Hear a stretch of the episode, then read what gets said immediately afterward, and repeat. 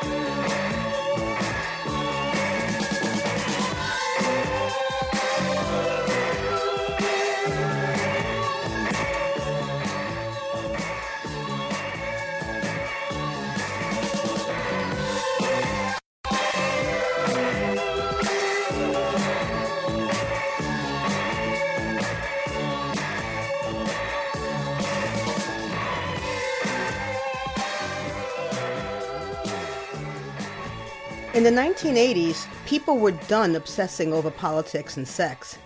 Now, it was all about show me the money. Almost from the second B list actor turned politician Ronald Reagan took office and the Iranian hostages were released, a new deal was promised to the American people Reaganomics, morning in America. Only, not so much for my family. Yes, I had achieved my dream of getting into the School of Visual Arts. But would I be allowed to stay? Dreaming might have been free, but school sure wasn't.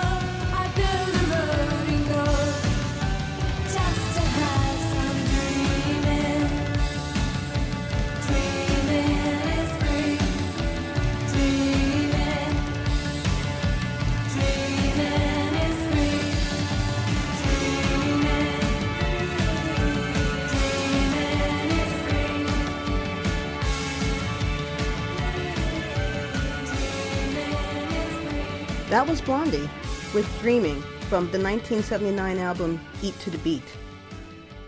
And now, Chapter 34 of Fish Out of Agua Attack of the Republicans. I almost had to drop out of the School of Visual Arts before I even began. From tuition to books to the endless amount of overpriced art supplies that needed to be bought to my car fare back and forth, I was on my own. Even though my father had said he wouldn't help me go to art school, the reality was he couldn't help. He still hadn't found work, and we were still on welfare. I remember the big orange blocks of cheese that were impossible to cut or melt, which were better off used as doorstops, and the cans, yes, the cans of peanut butter that tasted as if it had been made from the shells. It made me guilty I'd ever complained about my mother's Libby's corned beef picadillo. But worse, though, were the endless, demeaning intake interviews my parents had to go on. On one of them, the welfare people told my mother and father that our family couldn't continue to get benefits if I stayed in college because now that I was about to turn 21, I was too old to be in school anymore. My father wasn't a violent man. Not at all. Ever. That I ever saw. But as he told it, he stood up upon hearing that and upended the table, saying, Goddamn son of a bitch, my daughter stays in school. And they never mentioned it again. I've asked my mother about this. Believe me, I knew that it took a lot for her to leave the house to be there. And she never said, said that it did happen that way. But she never said that it didn't either. Even with my two jobs at the art supply store at Gimbel's on 86th Street and at the Bronx Council on the Arts, where I had once worked on the summer youth employment program and while where now I was a part-time youth counselor and teacher. So between those two jobs and my tuition assistance program, TAP grant, I still didn't have enough money to buy what I needed. I hadn't applied for any other financial aid. I just didn't want to answer the race or ethnicity questions on the many forms I'd had to fill out. By now, I was so disgusted by anything having to do with what I was or wasn't, I'd put redhead for ethnicity, and for race, human. Luckily, School of Visual Arts guidance counselors, especially the beautiful and compassionate and capable Pam Miller were nothing like the ones at Lehman High School. Pam tracked me down one day, actually bringing me out of a class, and she, she took me to her office and asked me to bring in my birth certificate, which of course said mother's place of birth, Puerto Rico. In Pam's office, I learned that in my lifetime, I had become a separate race. Somewhere between the 60s and the 80s, I was now a Hispanic. Pam handed me a stack of forms. I refilled them all out and got some money. Pam also said that I'd been doubly stupid for evading those questions because there was so much other help that I qualified for that other students couldn't. It didn't register with me at the time, but almost everyone at the School of Visual Arts was, you guessed it, white. So when I applied for financial aid the following year, I also applied for something called the Minority Student Internship Program that happened over the summers. Out of nearly a thousand applicants, only 12 people were accepted each year, and this year, I got in. I was going to have a paid summer job at a real advertising agency and make professional contacts that could help me when I graduated. And Pam Miller said, See, Michelle, I knew you could do it. So that next June, I walked into the orientation for interns on the 42nd floor of a big advertising agency on 6th Avenue. And I was about 20 minutes late. Like many others of the Latin persuasion, I occasionally, occasionally suffer from an affliction called Latin people time, or LPT. LPT is a subcategory of colored people time, or CPT, a misapplication of the space time continuum that causes the afflicted to leave their house at the time they are supposed to be wherever it is they are going. It's a joke, but it's not a joke because I still to this day fight against it daily. When I got to that internship, I was afraid to open the door. What would I find in there? But I figured, hey, we're all minorities. I bet you I'm not the only one who's late. In fact, I might even be the first to arrive. And then I pushed open the door and found out I was wrong. Not only had everyone inside already been waiting for me for over 15 minutes, the orientation had already begun. I ran into the conference room and joined the group, and I could tell who they were because they were young, brown, and beige, and everyone else was older and paler. As I tried to worm my way into the middle where I hoped I would blend in, I overheard someone behind me say, Who is this white girl, and what is she doing here?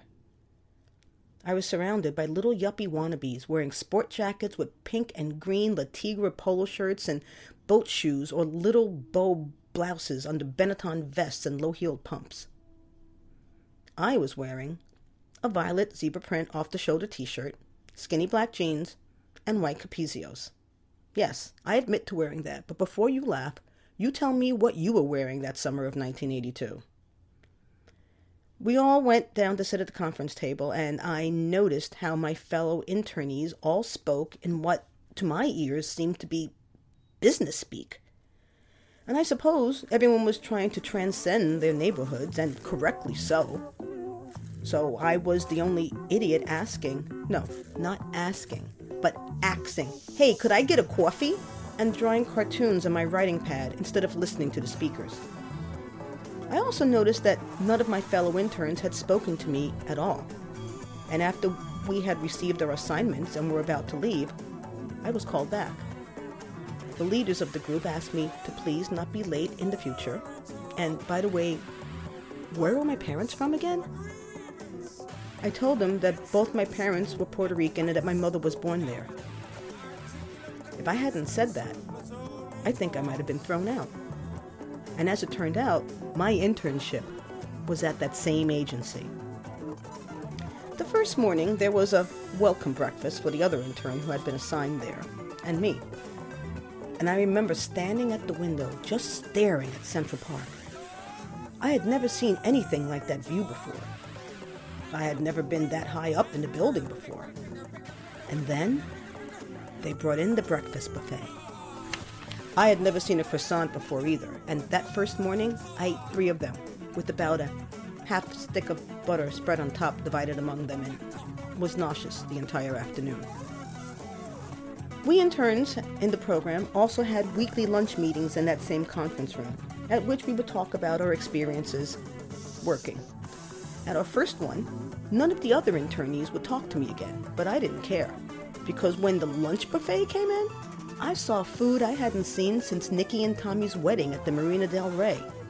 More croissants, fat boiled shrimp, little crackers with smoked salmon, little red potato slices topped with creamy stuff, and delicious, scrumptious, crunchy, squishy orange fish dots I would learn were salmon caviar and equally delicious little jam filled cakes I learned were called petit fours. And since what I had been eating at home for the past two years was basically hot dogs, brick cheese, and peanut shells, I just ate and ate until I realized everyone was looking at me. And I stopped and I was embarrassed because I noticed that no one was eating much at all. And I thought, well, why do they have all this food if no one was supposed to eat it? I didn't know it at the time, but welcome to advertising. The reality was, I was afraid. I was afraid that I had gotten this internship not because of any merit on my part, but because of an oversight, a mistake. And in the back of my mind, I was thinking that, well, I might never see food like this again, so I better eat it now before they threw me out, so at least I knew I would have something. And then I would have to go back to that four room, fifth floor tenement walk up and rot because I wouldn't be able to afford to go back to school because I would have lost the internship because I was a fraud. And that would be exactly what I deserved because I did not know how to fit in. Luckily, that positive train of thought ended up being interrupted because we were all going on a tour of the agency, and the first place we were going to visit was my cubicle. Did I say lucky? When I realized where we were going, I wanted to go break one of those hermetically sealed windows and jump out and impale myself in Central Park because I'd decorated my cubicle like the full teenage bedroom I'd never really had and suddenly realized that maybe that wasn't such a good idea. Almost every spare inch of wall was filled with flyers I had ripped from the walls of the Ritz, Irving Plaza, and Peppermint Lounge, and almost every inch of my desk was crammed with little knickknacks I had no room for in my half room at home, like a foot wide rubber spider suspended from the ceiling and a tall can full of peacock feathers, along with a small collection of beer mugs that I had appropriated from the just mentioned clubs. And did I mention that one wall was covered in tinfoil and blinking Christmas tree lights? And to top it off, on my drawing board, not agency work, but a light box with a sheet of tracing paper and a t shirt taped to it. That summer was one of the New York City Dr. Pepper concert summers. They had once been held at the old Wollman skating rink in Central Park that had been broken for as long as anyone I knew could remember. Over the past couple of summers, Pasha and I had seen Devo, the Pretenders, the Talking Heads, the B 52s, the Go Go's, the Ramones, Blondie, and many, many more groups. You didn't even need to buy a ticket. You could just climb up on a rock and watch and hear everything. But this year, the concerts were going to be at Pier 84 on the west side, and Pasha and I had a plan. He was working in a silkscreen studio that summer, and after hours we would sneak in. He would sneak me in. I would go there and he would sneak me in, and we would print t shirts that we designed. We were going to sell them at the concert for $10 each. The t shirt on my desk was a design Pasha had drawn from King Crimson's Discipline album. I was trying to make it go around the barcode.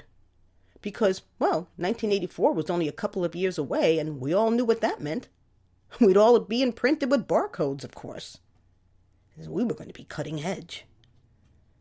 I tried to block the drawing board by standing in front of it, but one of the most yuppie looking male interns, he wore a different weird patterned sweater every week, which, as far as I knew, may have inspired the Cosby Show, which was still two years away.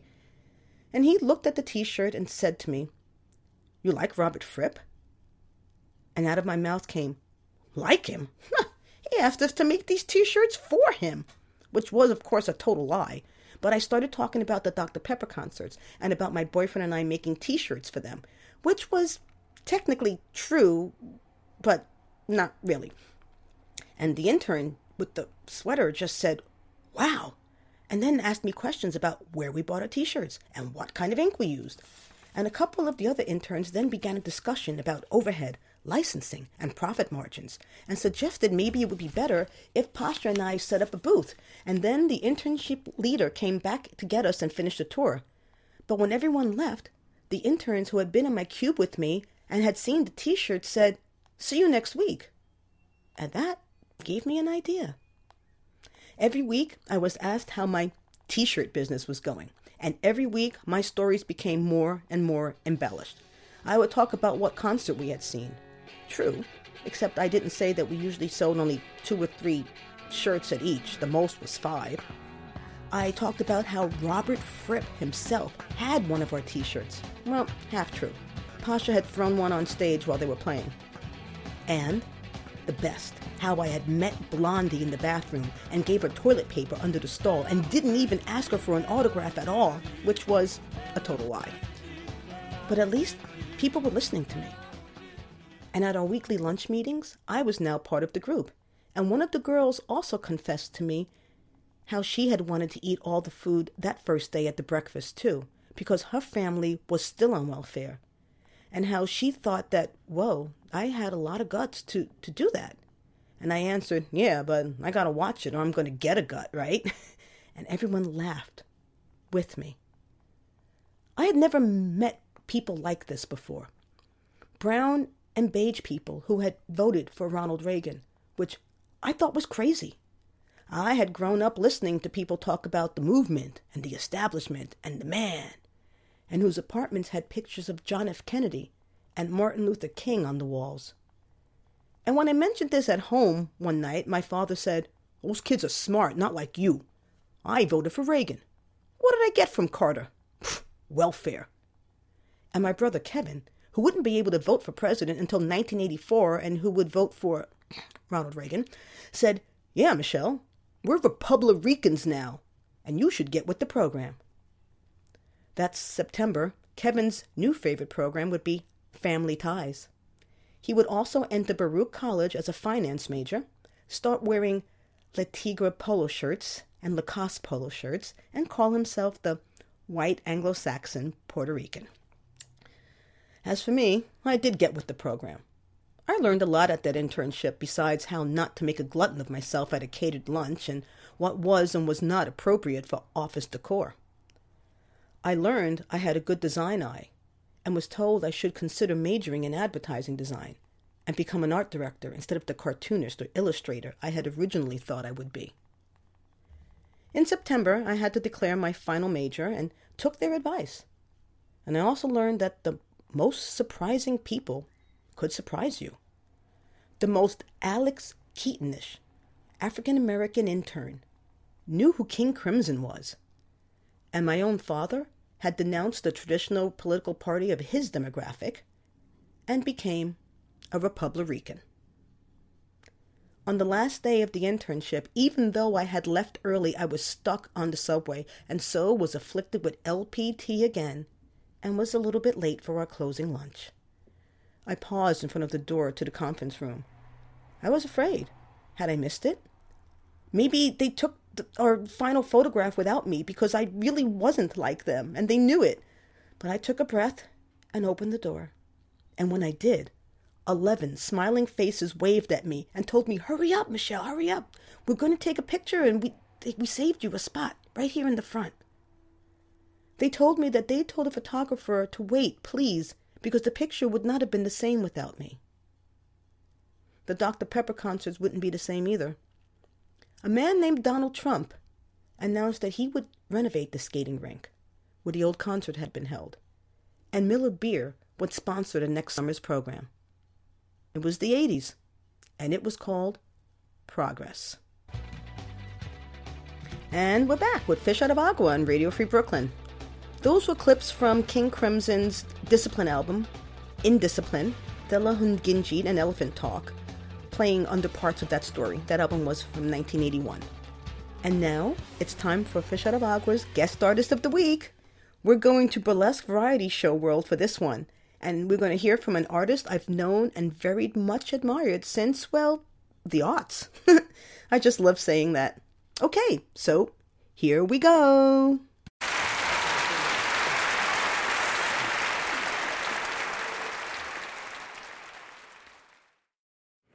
Hey kids, it's time for Fish Out of Agua's Guest Artist of the Week. I'm in burlesque mode today. Oh, I'm so happy to get someone that I knew from back in the day when I was doing Carmen Mofongo and hosting a lot of burlesque shows. So um, our with today, uh, I met him at Rififi, and that this is going back. There's a place that doesn't exist anymore, doing a show called Starshine Burlesque with Little Brooklyn and Creamy Stevens. Well, they still exist, but the show doesn't. And he was also a fellow um, burlesque MC and a variety performer and a musician. And we both have something in common. We both grew up in the Bronx. We, so please welcome fellow Boricua, Nelson Lugo. Wepa, Nelson Lugo. Epa. Epa. That's a word they use, right? Yeah. Okay, good. Yeah, yeah. We're, we're, we're the two Puerto Ricans that don't speak that much Spanish, so it's Right. funny. I, I, I, mis- I mispronounce shit all the time. I get um, I like I get the inflections wrong. I transpose where you're supposed to have Uh-huh. the, the the um the emphasis on words. Like chaka cha cha cha chakaka. Oh, Well, mind. I mean, well, you are infinitely far more advanced in Spanish than I will ever be. I don't, I don't speak a word of it. At that, all. that's because I'm not. That's because I'm not afraid to speak it like the American that I am. Yeah, I, I can probably. I know survival Spanish. I can. I Hmm. Like can, mátalo. Yeah, like I can Kill 'em. If you drop me in like a middle of a Spanish-speaking country, I can probably get to like a bathroom and a library Well, without too much difficulty. A bathroom and a library. Yeah, that's good. Yeah, That's good. Donde está el biblioteca? That's Teca. See? yeah. So Uh, when, when we met, I it definitely was at I miss Rififi. What was the name of the guy that ran that place? He was a little strange, but he was so cool. Oh, I don't. I don't remember. was he named Michael? And he did like films or something. I have He, literally he, no he idea. just looked like this unassuming, like quiet type guy who probably had this whole like inner thing going on. All I remember was the platinum blonde bartender who. Lindsay? Yeah, who Oh, she was so cool. I. Oh my god, I had the hugest crush on her. I mean, who did it? She was a beautiful, beautiful woman. yeah. But I had the Lindsay! hugest crush on Lindsay. Lindsay! Uh, so Hope if you're listening. Yeah, if you're listening, uh, Nelson Lugo, uh, I still think you're hot. Oh my So God! Do you know I ran into her? I ran into her about a year or two ago Uh-huh. in uh, some other bar, and she recognized me, Uh-huh. and I didn't recognize her because I think I was drunk. Shh, no, not me, never, never, ever. Anyway, but no, it was really good to reconnect with her. Oh, good. So good, good, yeah, good. I'm, gl- I'm, I'm glad she's still out in the world and doing things. Yeah. Yeah. So, and we're still out in the world and doing things too. From Yeah. burlesque, Yeah. well, with me, it was like performance art to burlesque to like storytelling to stories. And you do stories and you do theater now too. So let's hear about your journey. How did you start out as a performer? Um, well, I've. Oh God, I guess I, I've always been. And don't say when I was born. No. No, no, not at all. No, no, no. Like I didn't. Basically, I was on my way to become a uh, uh, a paramedic. Um, Really? Yeah, like like be like an, an EMT um, or some sort of like light duty medical profession, right? Wow. And uh, Wow. that's what I that's what I wanted to do. And uh, The truth comes out on Fish Out of Agua. exactly. Oh, Uh, snap. And uh, that's what I was kind of gearing towards, either that or some sort of like you know a teaching degree of some type. You know. Wow. Um, and then the, my final year of high school, my sister and I made a bet. And I can't remember what the bet is, but I lost the bet, and the punishment for losing the bet was to audition for the school play. And Oh. because my because my sister was going to be the performer. What high school? High school? Yeah, this is high school. Which high school? Uh, this was actually in Orlando, Florida. Oh, okay. Uh, Dr. Phillips High School. Oh, okay. In Orlando, Florida, and because she, thought it would be hilarious to watch me audition for a play, and it probably was hilarious. And I just happened to have memorized the Shakespeare monologue for extra credit for English, so I'm like, all right, so I did it. I went in there, and I'm like, fuck this place, fuck this school, fuck the fuck this stupid play. And I did my monologue, and I got the part. That is so awesome. Oh my God. I got a part in a school play also by just being myself. Yeah. It's actually going to be in uh, the episode of Fish Out of Agua that runs, that's going to be running on the, tw- the 28th. Basically, okay. basically I, I'm at New York City Technical College Sure. That's because that's what I had to do to get into SVA because I fucked up in high school, like totally, Right, yeah, you know, yeah, you know, like, didn't we all? And, um, so some guy was trying to hit on me, and I thought he was skank. So I'm trying to like let him down nicely, say, you know, thank you, but Sure. I'm sorry. I have a boyfriend, and I thought that was going to be the end of it. And he just kept insisting, and I just basically like reamed him out, cursed him out, like full full force. Picked up a chair, and I was like, "You come in any close to me, I'm going to like hit your fucking break your head open." And this teacher comes up to me, and she and I thought I was going to be in trouble. Yeah, I'm yeah, like, yeah. I'm like, you know, and I'm not I'm not that young. I'm like, you know, 19 years old, and I'm like, oh, this is assault or whatever. I'm Yeah, going to yeah, get yeah. thrown out of school. I'm going. My life is going to be ruined. You're gonna be arrested. And and she asked me, "Can you sing?" and I was like, I was so shocked. I like said, "Yeah, kind of." And like she said, "Well, audition for this play." She was like head of Theater Works USA for that school. Oh, my God. And I ended up being Adelaide in Guys and Dolls, and that was like my my introduction to the acting book because I was threatening to beat up a guy.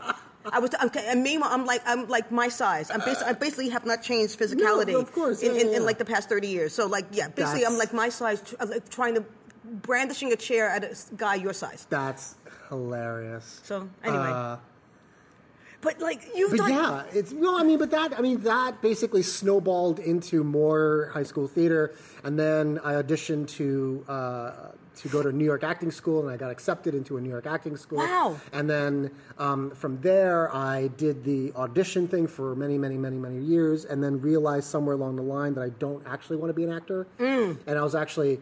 In order to support myself to audition, I was doing a lot of cabaret open mics and a lot of cabaret nights and just doing like 10 minute magic set for like 20 bucks. What were some of the venues?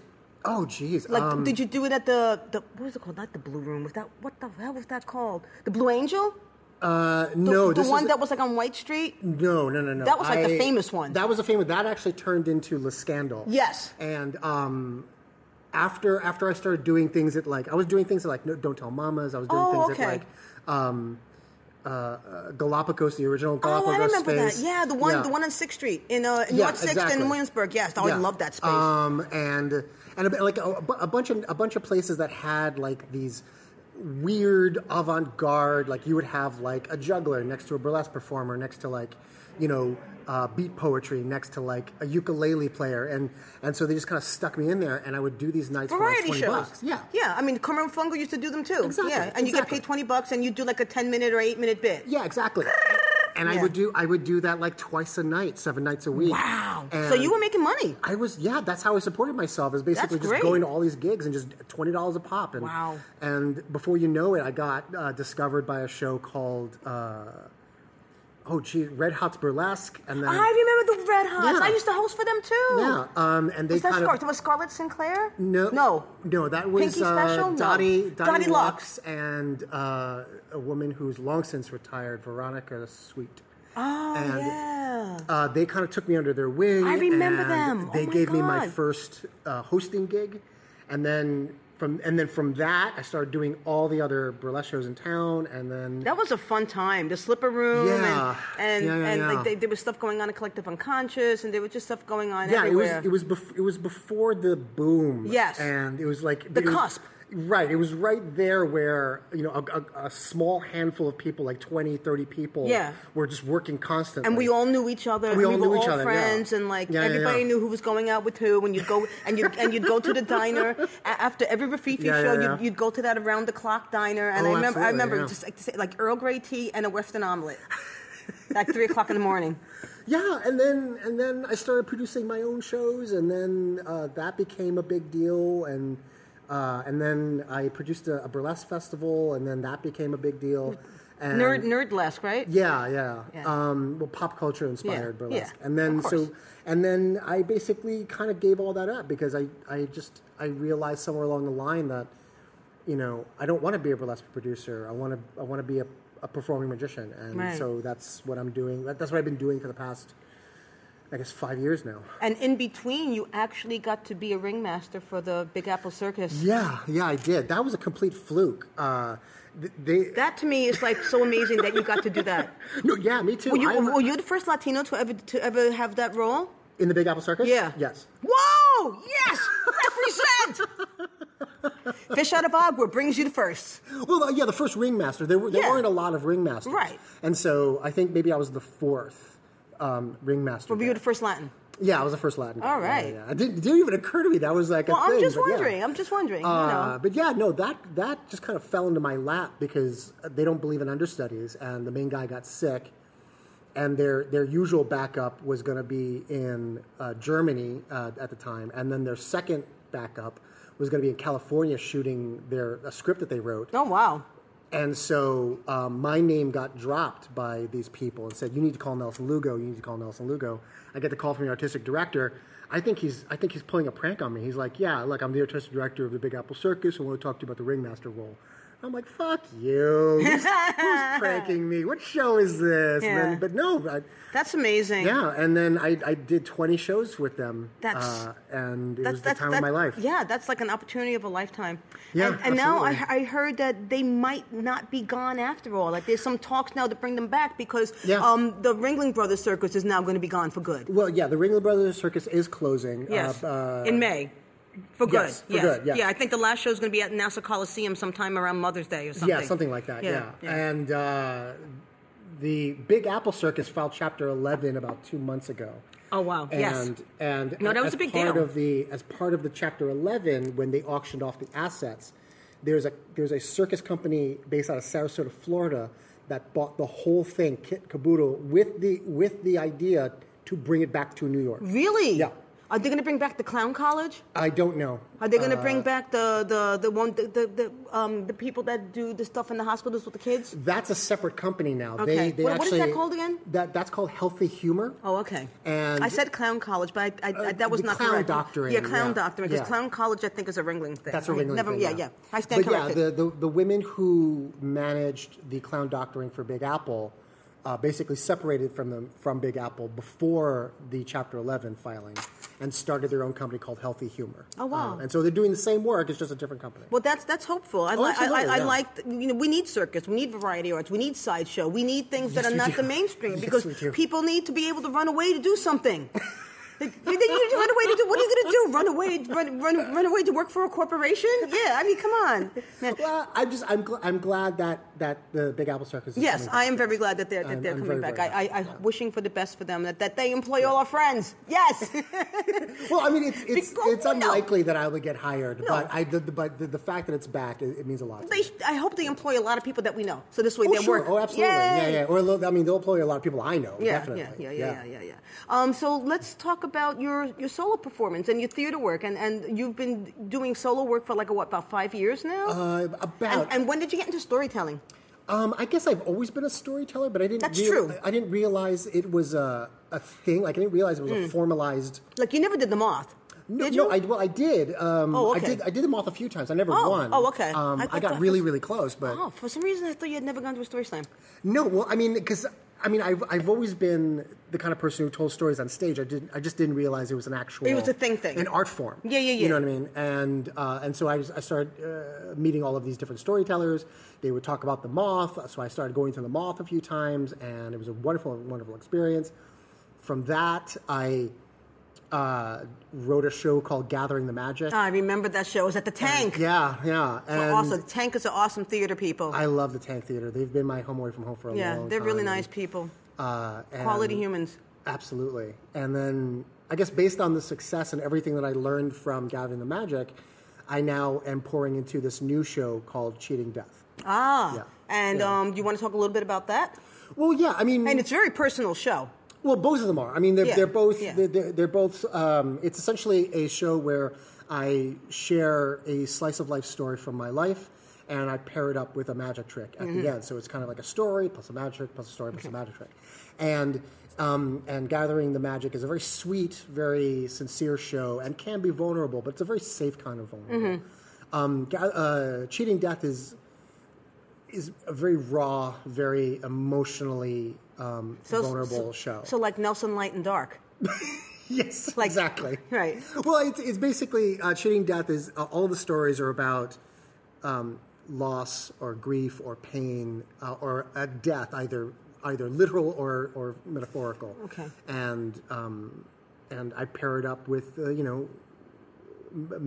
Magic tricks that extend the metaphor. At least that's the hope. That's amazing. Yeah. I can't wait to see it. When is it going to be? Uh, well, I'm doing a staged reading of it on March 11th. Oh, okay. Uh, so it's coming up real soon. so Yeah. In the next couple of weeks. Yeah. At the tank. It's 9:30. Um, it's only five dollars. So if you guys want to come see it, then come see it. Um, it is. I mean, it's still a work in progress. Mm-hmm. Um, but hopefully, you know, I have I have some producers and some directors who are going to be in the audience. Okay. And so hopefully, if they like what they see, so it'll have a then, so then after March 11th, there may be something else happening. yeah. That's awesome. Yeah. I mean, well, the, the plan is to get a run, so we'll see. Yeah. In, in what capacity that is, I don't know. So. Nelson, that's awesome. So, um, and, and no, that is just like I'm so happy that, that you got to be here. Yay! Yeah. So, like from the Bronx to to to Yeah. like being working artist, man. and like, no, seriously, it's Yeah, like yeah. we we done good, and we're doing good. I think I think we did all right. We're doing good. Yeah, we got it out. All right. This has been Fish Out of Agua with Nelson Lugo. Uh, be safe, internets. And we're back with Fish Out of Agua on Radio Free Brooklyn. Our next story is going to take place during the infamous summer of 1982 on a day where my family didn't really have much choice at all about the way things and events were going to turn that day. But somehow it turned out all right. Like this song from Devo.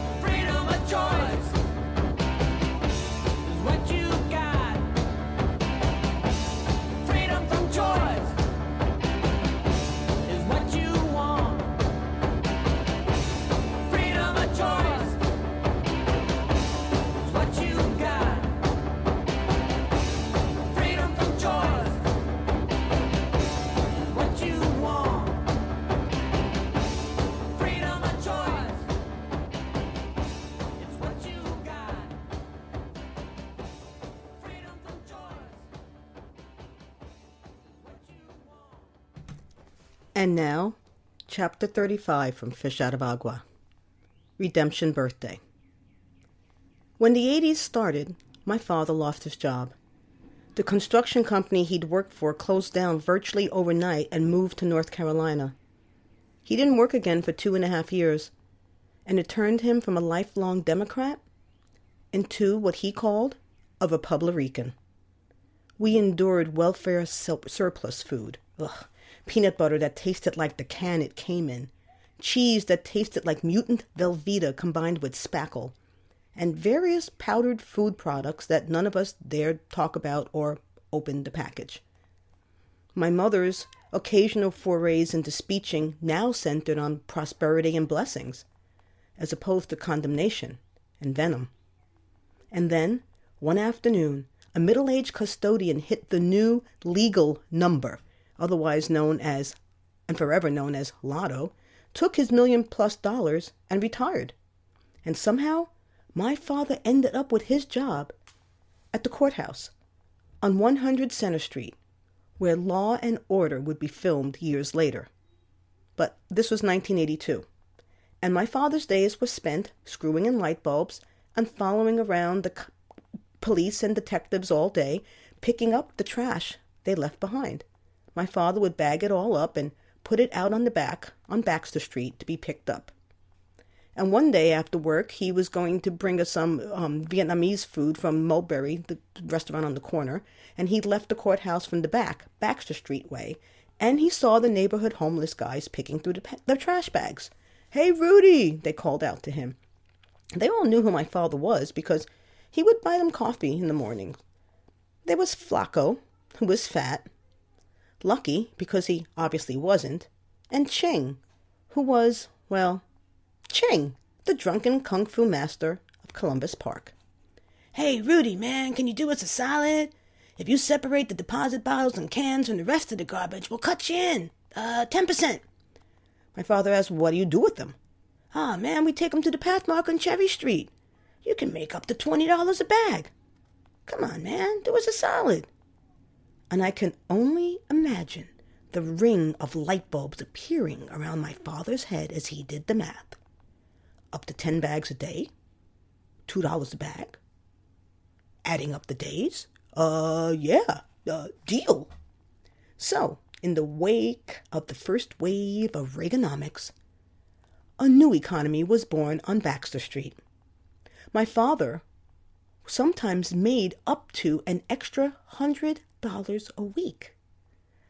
Until one day Flacco disappeared, and Lucky and Ching, being small, skinny, and quite likely in the final ravages of alcoholism, couldn't handle the load by themselves. And it was fully summer when he finally saw the two of them together in Columbus Park again and said, Where you guys been? You gotta come get the cans out. Yeah, man, we do it. We do it. Give us time, man. Only my father had run out of time. Because later that same afternoon, when my father's boss opened up the storeroom, he saw all the bags and told my father that he had to get them out of there or else.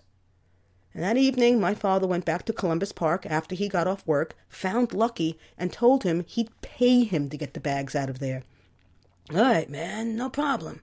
I meet you at uh, 10 o'clock tomorrow morning. Tomorrow? Tomorrow's Saturday. Oh, all right. That Saturday morning happened to be my 22nd birthday. And my father was going to take the family to Carmine's Seafood Restaurant at the new South Street Seaport for lunch. And early that morning, as we were having breakfast, he said, Uh, Michelle, Kevin, we, uh, we need to leave now. You and your brother have to come to work with me first. I need some help with something. So we went to the courthouse and went downstairs into my father's storeroom and found it filled top to bottom with huge black industrial garbage bags. Just just help me get this load up upside. It's light. They're empty bottles and cans. It's fine. It's fine. And someone's going to come and get it and then we can go. We carried all the bags outside and we lined them up and we waited and we waited and we waited. After a while, Ching passed by. I knew because my father called him by name. And Ching asked my dad for a quarter. My father brushed him off. Ching, where's Lucky? You guys got to take these bags. I can't keep them inside anymore. And Ching said, Hey, man, not my problem. My father just turned to us then and said, Okay, to hell with this. We're just going to leave the bags. Let's go. As we were dragging the bags up to the curb, a cop, who obviously had been watching us the entire time, came over and told my father, You can't leave those bags there. And my father said, Well, I can't bring 'em back inside. And the cop answered, Hey, man, that's not my problem. My father turned around to offer Ching $20 to take the bags, but of course, Ching was long gone. So we had no choice but to take the bags ourselves. We loaded them into a wheeled canvas dumpster that looked like the biggest shopping cart you ever saw. And my father said, Look, we'll just bring the cans to Pathmark, and someone there will take them, okay? It'll be fine. It took all three of us to maneuver that huge canvas dumpster chock full of garbage bags the 15 or so blocks from Center Street to Cherry Street and the FDR. And all along the way, people were looking at us funny. My brother was almost crying from humiliation, and my father was quite visibly pissed. But I was okay with it, and I thought it was kind of punk, actually. And when we finally made it to Pathmark, my father saw Lucky and grabbed him and said, You gotta take the cans. But Lucky told my father to fuck off. Yeah, of course he did. Lucky was homeless. He had already done his cans and gotten his $50 and was happily drunk at 11 o'clock in the morning, so why should he do any more work? My father was so angry, he himself used the F word, something he almost never did. Fuck, fuck, fuck this. Fuck it. We're leaving them here. Let's go. But as we started unloading the canvas dumpster, the same cop, who must have followed us all the way from Manhattan Criminal Court, came over and said, You can't leave them here. And my father said, Well, what am I supposed to do with them? And the cop, like the Grim Reaper, raised his arm, stretched out his hand, and pointed across the parking lot to the row of redemption machines and the lines of homeless people standing in front of them. My brother couldn't take it anymore and really started crying. But with the cop watching us, though, we had no choice, so we took our bags and took our place in line among the homeless. It wouldn't have been so bad if it hadn't been July and the cans hadn't been so sticky and so many yellow jackets buzzing around my red head. And after doing a bag, or maybe two, my brother refused to do any more and walked over to the side of the parking lot and sulked. And I walked right over to him and said, Why are you being such a pussy? I'm the one spending my birthday with homeless people. His answer was to throw a can at my head. I went back to the redemption machines. My dad was kind of slow at it, but for some reason, I got the hang of it right away. You just toss the can in the slot and press the button. For every five cans, you get a quarter. And it got to where I was doing two machines at a time, right and left handed. And I was so quick, some of the men on the line offered me a cut if I'd do their bags. I looked over at my father, who I knew was keeping an eye on me the entire time. And it never crossed my mind that I may have been the only female under 40 to ever grace the Pathmark Redemption Center. And even though I had turned 22, I still looked about 15. And with my black jeans, Doc Martens, and Devo t shirt, not to mention my new Flock of Seagulls haircut, they all probably thought I was a boy. I said okay, and on top of the bags we brought, I maybe did an extra five. And as promised, the men who gave me the bags came back and gave me my cut. Some of them looked at my father and nodded. I guess they thought that he had brought me up right. And by the time we finished all the cans, it was three o'clock, and we had made over a hundred dollars in quarters, which we still had to split up the change and stand on yet another line to redeem the quarters. And by then it was after four o'clock, and my father finally said, Okay, let's go eat. We wheeled the dumpster back to Center Street, which went a lot quicker now that it was empty, and turned around and walked back to the seaport. Only now we were all filthy. Our hands were black and sticky. My brother's new white New Balance sneakers were new and white no longer, and the fronts of our shirts were disgusting. The people were looking at us. We looked homeless. My father said, Okay, well, I'm going to buy you some new clothes. So we went to the new Pier 17 shopping mall where he took us to the Gap. 40% off, let's go. My brother smiled for the first time all day, and now I wanted to cry. The Gap? No, the shame! But I had no choice. My father bought us all new t shirts and jeans. Lucky for me, they had black. And we all went to the public restrooms to clean up and change. As I was washing my hands and arms in the ladies' room, a couple of women looked at me with averted eyes, and I resisted the temptation to ask them for a quarter. When we finally got cleaned up and went to Carmine's, we had lobster fra diablo, veal marsala, eggplant parmesan, and zabaglione with ricotta cheesecake. After all, it was my birthday. Oh, my mother, ah, she never made it down for the dinner because between Lucky and Ching and the cop and the cans, my father had forgotten all about her and that he was supposed to call her and so she could get downtown and meet us. And when he finally remembered and called from outside the restaurant on the payphone, my brother and I swore we could hear how angry she was from where we were sitting inside the restaurant. When my father came back in, he joked that well, between the dinner and the new clothes, we wouldn't have had a lot of money left over for her to eat anyway. And then we were done. We walked up Fulton Street back to the subway.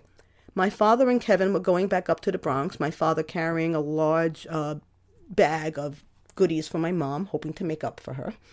And as for me, I was going to go to the Prince Street bar in Soho to meet Pasha and my friends. And standing on a corner, we passed who but the same cop who had been the catalyst to all the events that day. As we passed him, he unwrapped a piece of gum and tossed the wrapper into the street. And my father walked right up to him and said, Hey, you can't leave that there.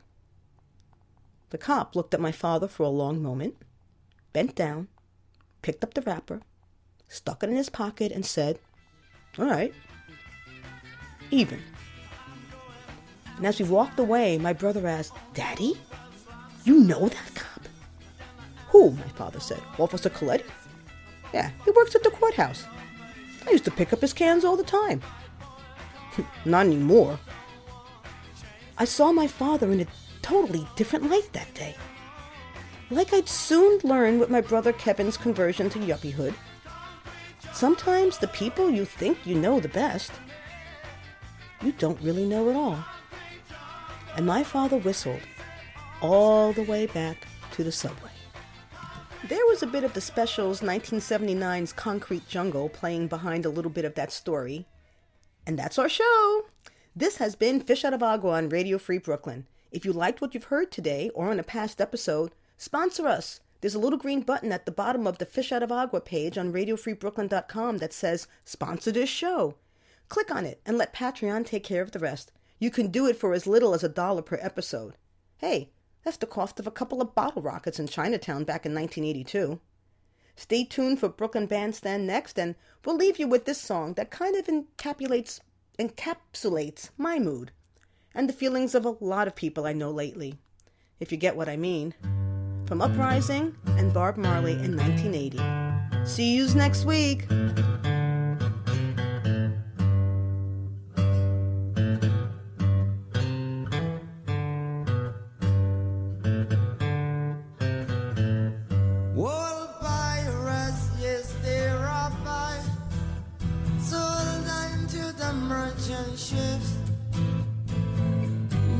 They took I from the bottomless pit, but my